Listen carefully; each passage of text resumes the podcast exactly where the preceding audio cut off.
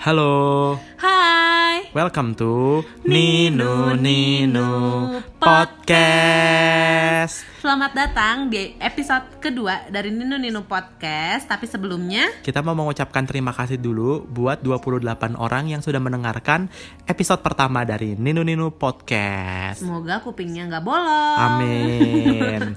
Semoga masih bisa mendengarkan ma- masih mau mendengarkan episode-episode selanjutnya dari Nino Nino Podcast ya. Alright. Ya, jadi kita di sini mau ngomongin apa sih hari ini? Hari ini enaknya apa ya? Mengingat besok udah mau bulan puasa. Oh iya, betul ya. kan? Karena kita emang tujuannya juga entertaining and educating. Betul, betul. Nah, gimana kalau misalkan kita bahas penyakit-penyakit yang paling nggak sih nggak paling sering penyakit-penyakit yang mainstream terjadi di bulan puasa? Ya, yaitu penyakit lapar. Oh, bukan. Itu bukan lap, eh itu bukan penyakit. Bukan, oh bukan penyakit Emang ya. Anda Sorry, kurang sorry, kuat sorry, sorry. iman, Oh. mohon maaf. Ya, Jadi penyakit yang paling sering pas bulan puasa tuh apa sih? Kalau aku sih denger-denger ya katanya mah atau sakit lambung, sakit perut gitu nggak sih? Sakit perut. Oh iya, Hmm. benar-benar. Sakit perut yang itu biasa sakit perutnya mulainya dari ulu hati ya. Kadang Hmm. rasa sakit perut di ulu hati, terus ditambah ada rasa kembung, Lambung atau Hmm. mual rasa mual juga kadang. Hmm. juga gitu ya. Kadang rasa pengen muntahnya benar-benar pengen sampai muntah gitu ya. Mulutnya bau lambung. mulutnya juga. bau bau asam gitu kadang kayak terasa asam di mulut gitu Iya. ya itu biasa disebut sindroma dispepsia atau yang orang-orang awam biasa sebut adalah Mah. mah gitu jadi itu penyakit memang betul sering banget itu di bulan puasa nggak mesti bulan puasa juga suka muncul kok karena memang penyebab dari sakit sakit perut ini tuh karena memang perutnya adalah perut yang kosong gitu jadi perut yang kosong ini bisa menyebabkan penyakit penyakit ini Kenapa sih perut yang kosong itu bisa menyebabkan si penyakit eh si sakit perut, si sindroma dispepsia atau bisa kita sebut mah? karena gini kalau misalnya kita itu kita harus ingat dulu kan kita bulan puasa itu kan perut kita kosong ya dari kita kita terakhir itu makan dari Hmm. Setengah limaan. setengah limaan ya mungkin setengah Kita baru lima. buka puasa jam ya nanti 6 bulan puasa sore. Hmm. ja- eh, jam 6 kurang gitu Mm-mm. nah kan itu berarti selama 14 jam berarti ya hampir 14 jam mungkin itu perutnya kosong ya nggak kosong selalu kosong tapi kan nggak keisi makan gitu yang biasanya makan tiga kali sehari Mm-mm. ini jadi nggak ada makanan gitu ya jadinya perut kita kosong tapi otoma- eh, produksi asam lambung dari Kita tetep. Hmm. lambung kita tuh tetap gitu makanya jadi konsentrasi asam lambung di dalam lambungnya tuh tinggi gitu Hmm. kan biasanya ada makanan yang membantu juga mencegah kontak asam Antara lambung asam lambung sama si mukosa sama lambungnya. mukosa lambungnya atau Mukosa dinding lambung tuh lambung. dinding lambungnya. Betul. Jadi mencegah yang biasanya ada makanan jadi nggak ada. Makanya Hmm. jadinya asam lambungnya itu langsung kena ke dinding lambung. Nah Makanya itulah yang bikin perih. Kenapa sih Ya. bisa bikin perih ya orang asam lambung itu sifatnya sangat asam. Sangat asam, betul. Asam kuat ya jatuhnya. Ya. Nah terus habis itu makanya kenapa kalau misalkan orang mah itu disarankan makannya dikit aja tapi sering. Ya, nah itu, untuk itu. menjaga konsisten- konsistensi adanya makanan di dalam lambung. betul, gitu. betul sekali, betul, betul. Jadi makanya kenapa penyakit ini tuh sering banget muncul di bulan puasa karena memang di bulan puasa ini kan kita nggak makannya seharian gitu. Mm-mm. Makanya jadinya ya sakit perut, rasa kembung, rasa mual itu umum banget gitu. Ba- eh, buat orang-orang yang punya riwayat mah ataupun yang enggak gitu ya. Nah, gimana sih caranya nyembuhin si penyakit itu baik pada orang yang punya riwayat mah tadi atau yang enggak? Nah, kalau buat orang-orang yang ada riwayat mah gitu ya, ini kan kita ada dua kelompok besar ya. Hmm. Buat orang-orang yang punya riwayat mah gitu, apalagi memang sudah sering kontrol ke dokter, ke dokter umum ataupun dokter spesialis ya, baiknya mah sebelum puasa ditanyakan dulu ke dokternya. Bisa nggak kita nih puasa? Ya, gitu kira-kira kan? bisa nggak gitu? Apalagi kalau misalnya orang- orang-orang yang lambungnya sudah pernah di endoskopi gitu ya buat orang-orang dengan mah kronis gitu kan perutnya yang mungkin ada luka nah itu kan perlu diwaspadai ya kalau Yap. misalnya itu nggak boleh dipaksain gitu makanya kenapa ada baiknya kontrol ke dokter untuk ditanyakan ke- ditanyakan ke dokternya apakah apakah saya bisa berpuasa atau tidak Nah, terus kalau misalkan nanti kontrol ke dokter, oh bisa, tapi bersyarat saya kasih obat ya. Nah, Nah, iya. obatnya itu sebisa mungkin diminum secara rutin Betul. dan teratur untuk eh, kelancaran puasanya untuk gitu. mencegah keluhan-keluhan yang tadi disebutkan itu muncul gitu Hmm, gitu. Tuh. Nah, terus untuk kelompok yang kedua adalah kelompok orang yang tidak beriwayat. Maksudnya orang yang sebelumnya nggak pernah mah ingin terbebas dari penyakit mah ketika puasa. Bagaimana caranya? Yang pertama, yang pertama pertama hindari goreng-gorengan.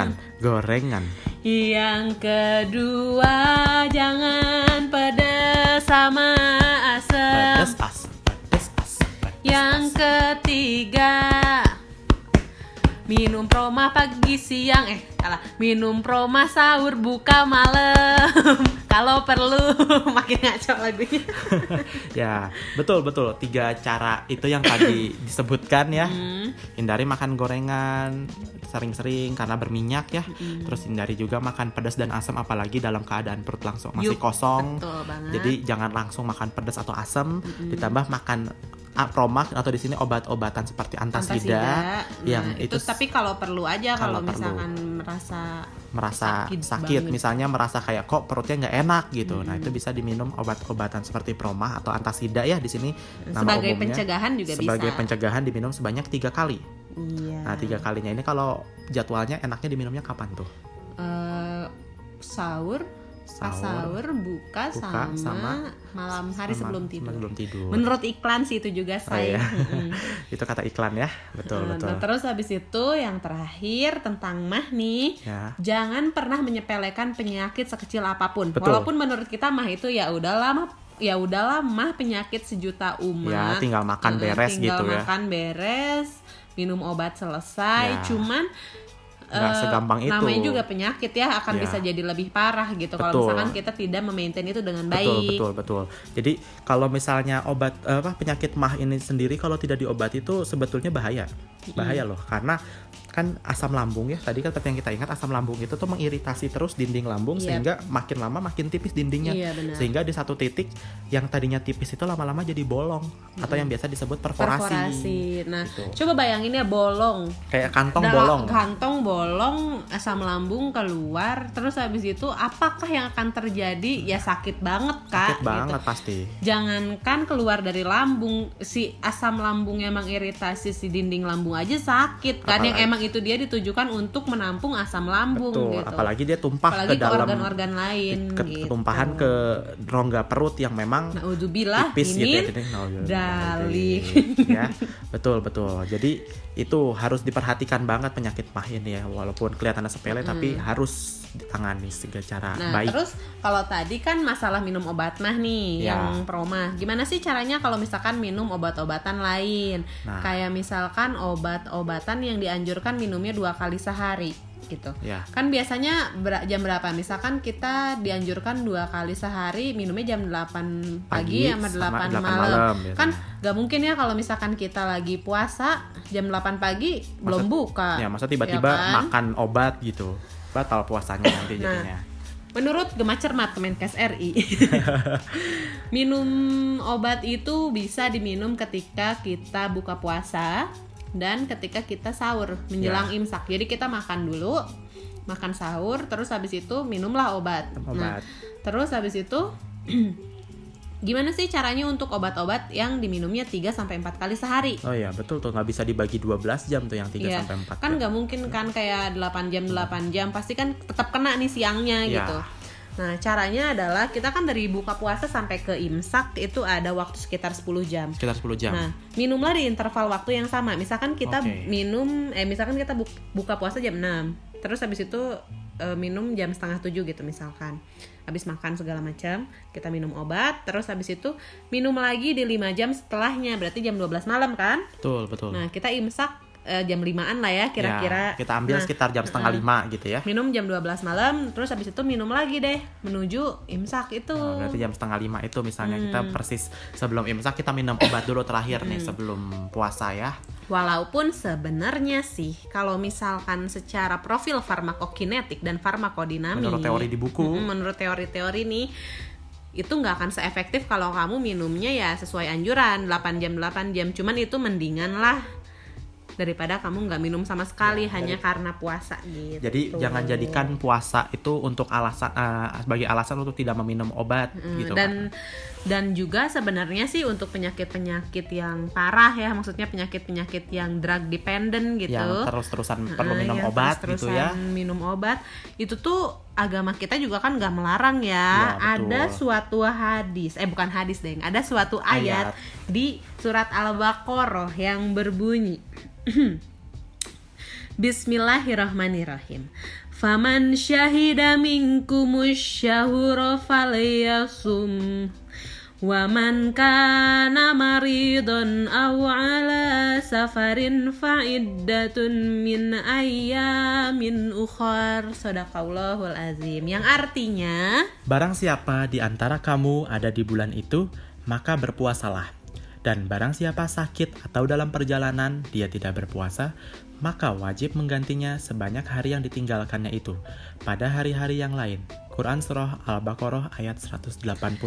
Nah, jadi intinya menurut surat ini adalah kalau misalkan kamu sakit atau dalam perjalanan tidak diwajibkan untuk puasa. Berpuasa gitu. Jadi kalau misalnya Masya mem- Allah, ya. Mama curhat dong. Ya, jadi betul betul banget kalau misalnya memang apalagi sakit-sakit yang tergantung banget obat itu yang sampai harus nggak puasa ya. Di agama juga, di agama Islam juga memperbolehkan untuk tidak berpuasa selama diganti. Seperti itu. Oh. Alright. Ya, jadi seperti itu mungkin ya kurang lebih Iya, podcast yang kedua ini cukup padat dan cukup padat. faedah ya. Ya, kurang humor mungkin ya. Kurang humor gak Tapi nggak apa-apa. apa-apa kan kita kan eh, tugasnya di sini kan intinya ingin educate and entertain. Semoga kalian terhibur ya dengan podcast kit- kami. Nah, berhubung bulan puasa. mau bulan puasa ya dalam waktu besok mungkin ya bulan puasa atau entah dua hari lagi paling telat juga Kita mau minta maaf.